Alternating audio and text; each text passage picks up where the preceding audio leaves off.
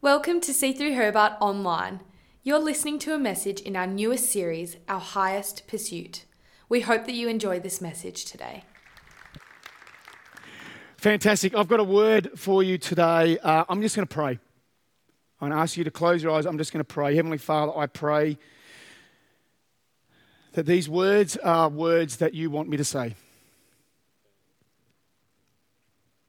Heavenly Father, I pray that uh, if we come in with a, with a closed heart, Lord God, that you are slowly opening them right now.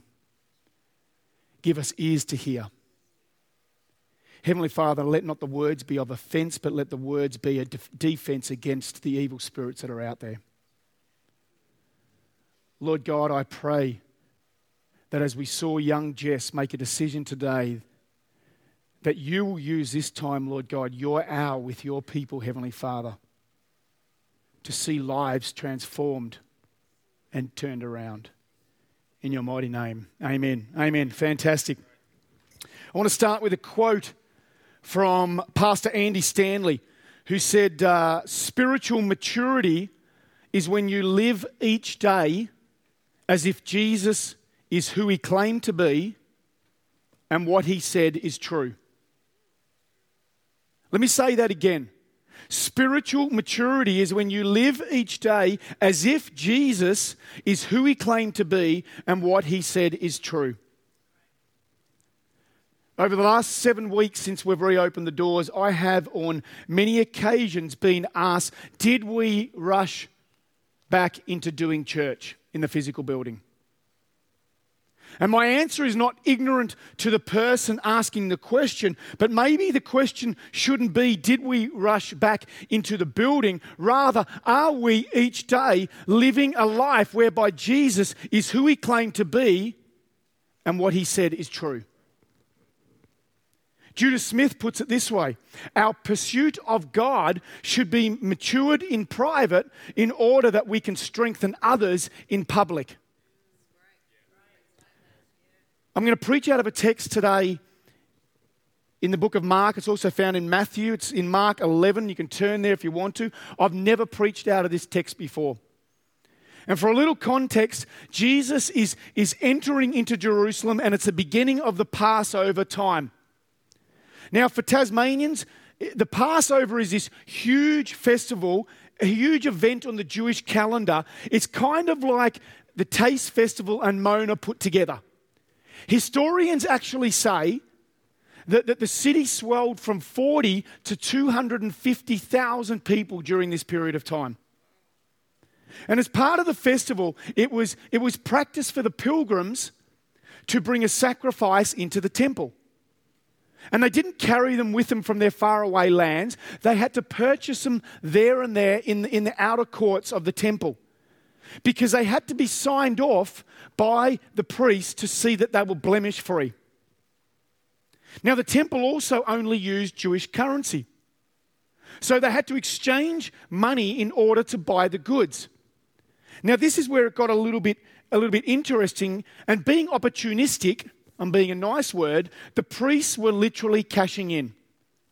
I want you to take back, go back in your minds to those faraway days. Back in those days where we used to be able to go to sporting events at big football fields. Remember those days? And you'd, you'd go there, and at half time of the game, you're like, I'm going to go and buy a chips and a, and, and, a, and a Coke. And you know that a, you know, a bottle of Coke at the, the petrol station or something might be $2.50, yet you go there and they charge you $9. Why? Because you can, they can. This is kind of what was happening in, this, in the outer courts of the temple here. Now, to add a little bit more pain to the traveling visitors, they, they were non Jews. They had to use the outer courts, as I said, and conveniently, the stalls were set up right outside of where they would walk in the doors to worship God. So, in their face was a reminder of what they needed to do. Yet, the price tag to enter was often so high that they couldn't physically do it, and the result was it stopped people from worshiping God.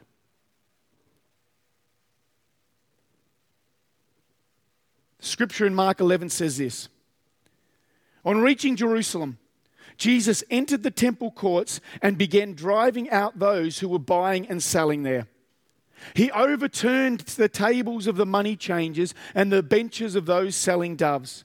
And he would not allow anyone to carry merchandise through the temple courts. And as he taught them, he said, Is it not written, My house will be called a house of prayer for all nations, but you have made it a den of robbers? I think it is universal at the moment that you cannot go into any store or public facility or, or anything without some sort of signage telling us about COVID safety plans. And they are designed to, to help people stay safe from catching a virus that may cause them physical distress. And that's important. But over the next few moments, I want to share with you what I'm calling my Psalm 73 safety plan, which is based on clearing the obstacles in our lives to ensure that we are helping people go into the temple to worship Jesus, not the other way around. Psalm 73 was written by a, a, guy called Asaph. And Asaph was a spiritual leader in his local church. He was in charge of the, the temple choirs, or, or what we would probably call a worship leader. It was kind of your Stevies and, and your Alicias up here today. And who knows that when we look at, let's take Alicia, that when we look at Alicia, we realize that she's got it all together, right? She stands up here and, you know, she's, she's got it all together. She has to. She, she's one of our backing vocalists, you know, seeing that Christ alone is our cornerstone. So she's got to have it all together. And Asaph was that guy that you looked at and you thought this guy has got it all together. He was actually one of his one of his in 2 Chronicles it tells us that one of his jobs was the official cymbal clanger. I think we should bring that back. Pastor Steve, we're bringing back official cymbal clangers. He was also a seer or a prophet. And it was said that he composed hundreds of, of, of, praise songs that we use for generations to come. Yet, in, on the inside, Asaph was suffering from spiritual erosion. He was struggling to worship the very God that he was singing about. Psalm 73 starts like this it says, How good God is to Israel, to whose hearts are pure. The very next verse it says this but as for me, I came so close to the edge of the cliff, my feet were slipping, and I was almost gone. The first step in my Psalm 73 safety plan is this we need to check our foundations. Check our foundations. There's a story of a famous lighthouse that was situated in, in Delaware in the US. This lighthouse was, was critical to the local shopping industry, shipping industry, maybe shopping as well. And it was a true beacon of, of light and pride for the people around it. So much so that, that they spent hours looking after this lighthouse. They painted the outside, they swept the stairs, they tended the gardens, and they washed the windows inside and out. And they changed those mighty big light globes in order that this lighthouse never failed. Yet the story goes that everybody was so focused on the outward appearance of the lighthouse that nobody ever checked the foundations. And in 1926, a storm came through this area and the whole lighthouse fell into the sea. I was raised in the church and I've read the Bible cover to cover, except for Lamentations and Job, because they depress me. And I would like to think that my foundations have been built on, on values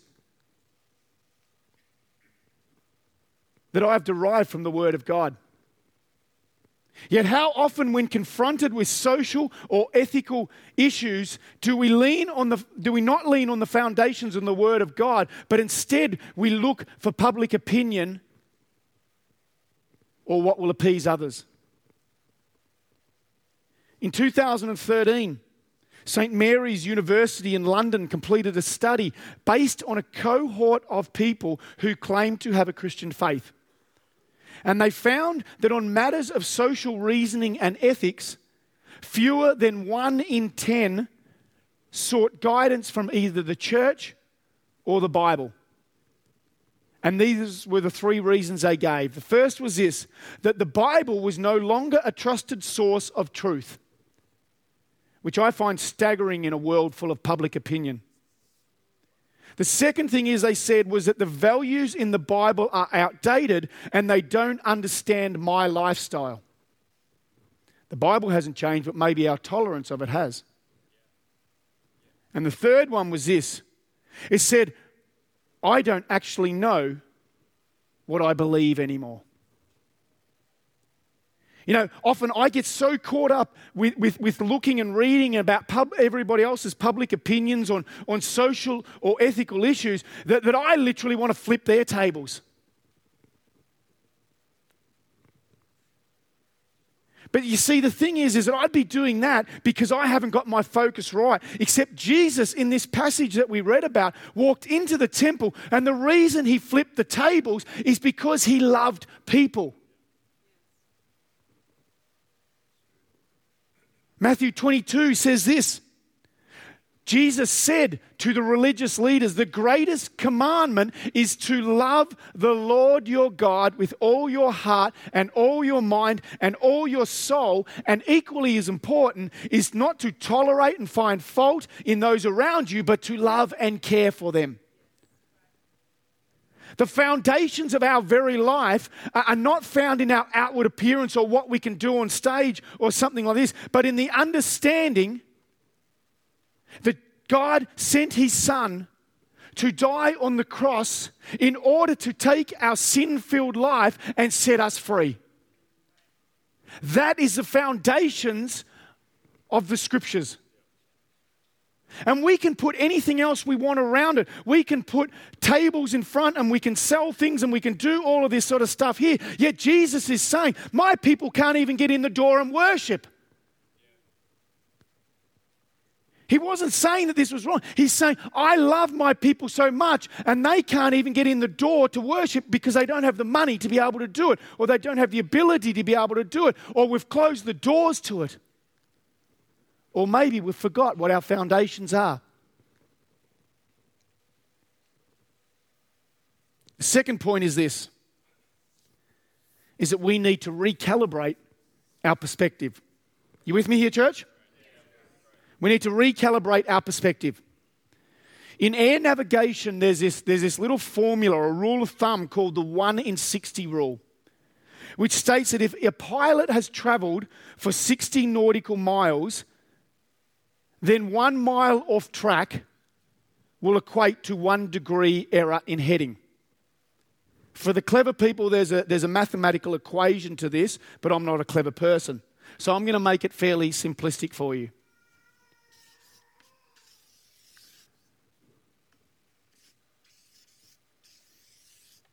We start at A and we want to get to B. And we kind of hope that our journey is a little bit like this, where we just head along our pathway. We're told where we need to go, and we're just going to get there. Yet who knows? There's in the middle is things called obstacles. And what we do is that we change our perspective or we change our angle to go around them because obstacles hurt. Hurdles in our life hurt. Brokenness hurts. So, so we, we take a little direction around it. We're still wanting to get to B. Yet we've, we've taken a direction around like this, but here's what happens is that we keep going that way we might only be one degree off where our destination was. Yet all of a sudden, we start heading this way. And no longer have we got the firm foundations of what our destination was. Here's the thing though we think to ourselves, well, we can go back. my B's a little bit too big. We can go back. Yet, actually, what we have to do is we have to recalibrate our perspective. The rule is said to be incredibly powerful in helping air traffic controllers refocus pilots as to their true north. You see, the pilots, if they're in a, in a plane that doesn't have autopilot or all the instrumentation, they think they're still heading to their destination, yet they've headed off course and they don't even know it. The reality is, is that we need accountable friends in our life who are like air traffic controllers. We need people in our life who are going to speak into us and tell us that we're one degree off. You see, because the one degree, if we keep going this way and no one speaks to us, we end way off track. Yet the encouragement of air traffic controllers in our life, those around us who say, Do you know what? Who have the courage to us to say, Do you know what? We just need to refocus a few little things. I've noticed you've been getting angry lately. Do you want to talk about it? I've noticed that, you know, you're spending not much time with the kids and, you know, too much time at work. Do you want to talk about it? Yet the challenge is for us is that we've forgotten our foundations and so we've lost sight of our perspective. And when we do that, what happens as an air traffic controller giving us advice turns into offense. Asaph said this, he went on to continue this in verse 3. The same man who was standing up the same man who was actually appointed by King David himself. You can read it in 2 Chronicles. It said this For I was envious of the prosperity and the purpose, uh, prosperity of the proud and the wicked. Yes, all through their life, their road is smooth and they grow sleek and fat. They aren't always in trouble and plagued with problems like everybody else, so their pride sparkles like a jeweled necklace. These fat cats have everything their hearts could ever wish for. They scoff at God and threaten his people. How proudly they speak. They boast against the very heavens, and the words strut through the earth.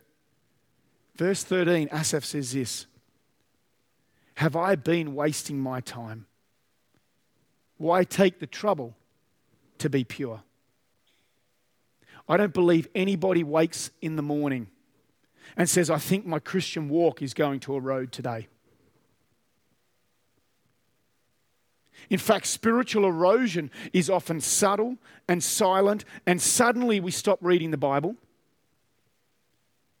We stop getting excited coming to church and it becomes a chore. We drop out of connection points because we're tired. And we've decided that the church doesn't need my money anymore because they're doing okay. And yet, then we look around and we realize that we haven't been bothered chatting to God in quite a while, and that our life has actually become void of God. And that then, when someone, our air traffic controller, wants to speak into us, we see it as offense, not as help.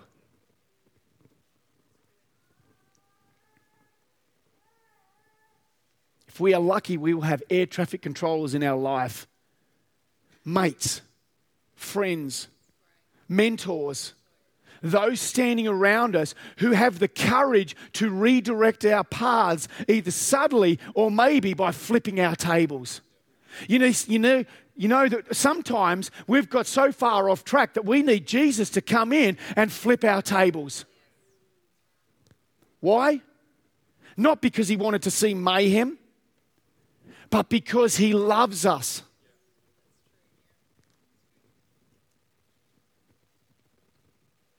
My third point is this, and I'll get the guys up. My third point is that we need to remove our obstacles. Paul, in his letter to the Philippians, said this in chapter 3. He said, I admit that I haven't yet acquired the absolute fullness that I'm pursuing, but I run with passion into his abundance so that I might reach the purpose that Jesus Christ has called me to fulfill and wants me to discover. Paul, the Apostle Paul, is saying, you know what? I'm not sure that I've got it all together yet. In fact, he's saying, I'm pretty sure that I haven't got it all together yet. And I'm pretty sure he's saying that there's going to be more hurdles in my way. And there's going to be more obstacles in my way. But he says that I'm going to run with passion into his abundance. Why? So that I can reach the purpose that Jesus Christ has called me to fulfill in this life. Let me ask, what has Jesus called you to do? Scriptures are clear. Love one another with all your heart and all your soul and all your mind. He says that's the greatest commandment. That's what, Paul, uh, that's what Jesus did. When Jesus walked into that temple, He didn't see the price written up there of what you've got to pay for a dove. He saw the fact that his people couldn't worship in the temple.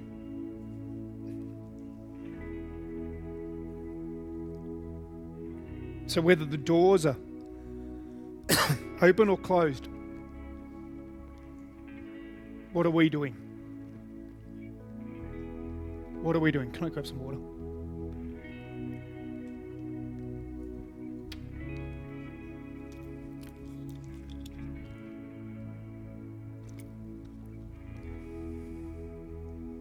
You see, the question did we rush back into the, the building? Is actually irrelevant. The question is are we loving people? Are we caring for people? Are we doing, are we spiritually maturing in private in order that we can reach people in public? Because we can open all the doors or we can keep them closed. And, and, and I pray for pastors and the decisions they have to make either way with that.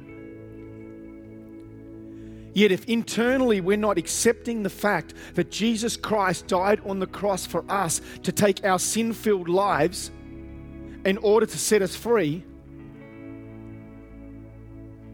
then we can't love somebody else. You see, because that's the ultimate act of love. I'm going to ask you to close your eyes for just a moment.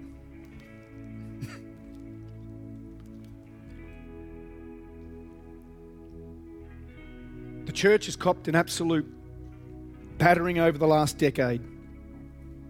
And a lot of it was due to, to poor governance and accountability and practices that led to neglect and abuse. Further to this, the church has lost its voice on things that mattered. And as we saw in a survey, people have lost their faith in the church. Yet the good news is that we are not bound to a natural world. We follow a supernatural God who has invited us to go beyond. Why could Paul say this to the people in Philippi. Because he understood and he was spiritually mature enough and he had air traffic controllers in his life that would speak into him and ensure that no matter what was happening around, the question was asked Are you loving others? Are you loving others?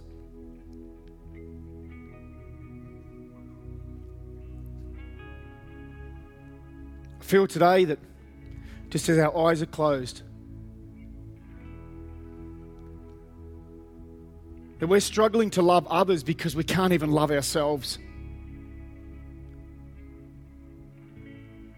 That we're feeling broken and battered, and when we say the word, we want to run with a passion that we can't even get up and walk in the morning. That we've become spiritually eroded and actually now we're shameful to be around others. We don't want to go to any air traffic controllers in our life because we're embarrassed of, of what they might think of us. I want to tell you that Jesus Christ died on the cross and he was buried and he rose again in order to take your sin filled life and to set you free. He took you as you are. He didn't say, Well, I'm going to do this and I'm going to wait until you're perfect. He said, I'm going to take you now in order that I will set you free.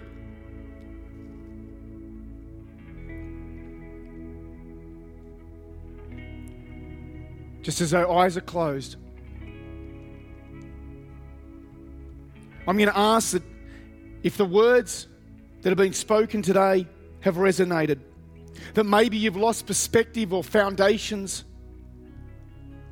and you want to get right with God today I'm just going to ask you while all eyes are closed just to put your hand in the air. This is just between you and your Heavenly Father. Thank you. I can see that hand. And those hands there. Thank you. I can see those hands. Thank you. I can see those. This is just between you and God. To say that I've stopped asking for help from my air traffic controllers. I, I don't even know what my foundations are anymore, yet, yet God, I want to give you my life. Is there any more? Just keep those hands up. Thank you. I can see those. Fantastic. I can see that hand.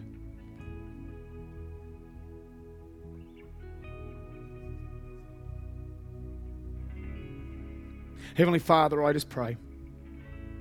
Lord God, for those who today that you've been speaking into their hearts, whether hands are raised or not, it's actually irrelevant, Lord God. I just pray that ears have been open and hearts have, have received, Lord God, a word that you have for this church. That we will be a church where we will, where, where the doors are open or not, Lord God, that we will have a love for others. A love that mirrors what you did for us, Heavenly Father that we will sacrifice for others, Lord God. That we will show them the love and care and hope in this world. Lord God, in a, in a world that is telling us there is no hope, Heavenly Father, we sing a song that says that you, Christ alone, is our cornerstone. And so, God, we just thank you. We turn our attention to you direct our hearts that you might be our highest pursuit, Lord God. In your mighty name. Amen. Amen. Fantastic. Let's. Thanks for joining us today at C3 Hobart Online. If you were impacted by this message, or you'd like to know a bit more about our church and what we do, you can get in touch with us via our website, c3hobart.org.au. See you next time.